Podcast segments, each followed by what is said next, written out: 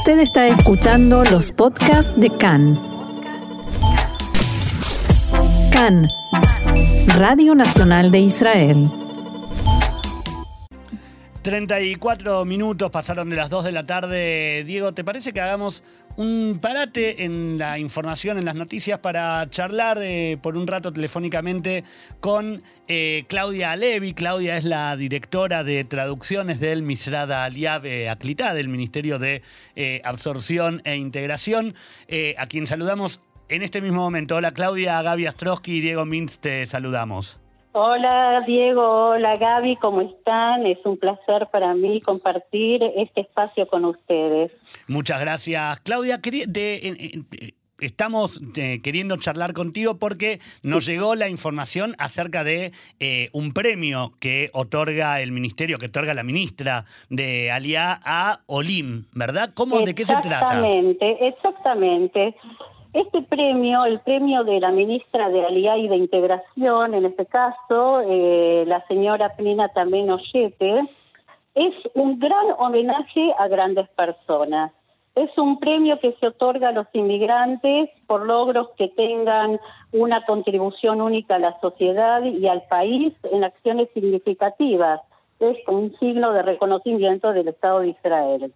Ahora, estos este premio eh, se otorga en diferentes áreas como medicina, ciencia, el área social, en artes, deportes, etcétera.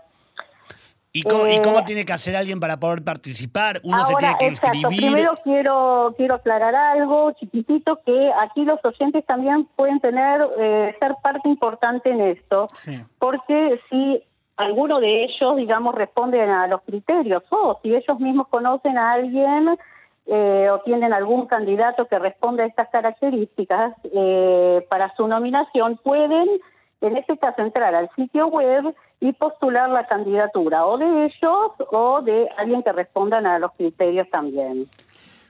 Claudia, eh, Diego Mintz te saluda. ¿Cuáles son los criterios? ¿Cómo estás?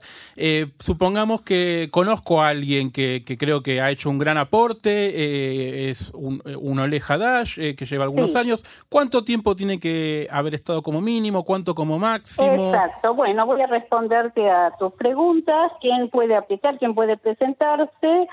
Eh, tenemos tres puntos. Primero, Olim que se encuentren viviendo en Israel desde la fecha primero de enero del año 1984 pueden postularse. Número dos, eh, quien tenga cinco años de residencia permanente en Israel también puede presentarse y también tiene que ser mayor de 21 años. Eso por empezar. Pero perdón, Claudia, la, eh, vivir desde el año 84, cero leer desde el año 84, pero también tener más de cinco años? O por ejemplo, yo que llegué el año pasado eh, y que tengo un año y un mes en el país, ¿puedo? Ok, no, no podría ser. Tiene que tener mínimo los tres criterios. Los tres criterios juntos. Okay. Sí, sí, los tres criterios tienen que cumplirse tiene que estar desde el post a partir del primero de enero, pero tiene que tener cinco años de residencia permanente en Israel. El que llegó hace cinco años está y quiere presentarse, puede, y tiene que estar mayor de 21 años, por supuesto. Perfecto. Ahora, toda la información más el reglamento del premio eh, está en nuestra página web, está traducido al español. Voy a decir la dirección nuevamente, seguramente los oyentes sabrán, pero puedo repetir www.clita.gov,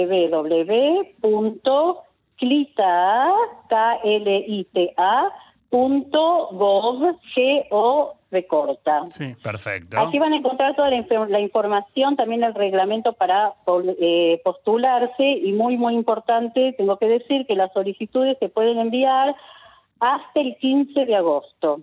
Bien. Hasta el 15, de agosto, o sea, hasta la semana que viene. Quedan muy poquitos días, hoy es 10, así que si alguien conoce, alguien quiere postularse, realmente tiene que apurarse un poco.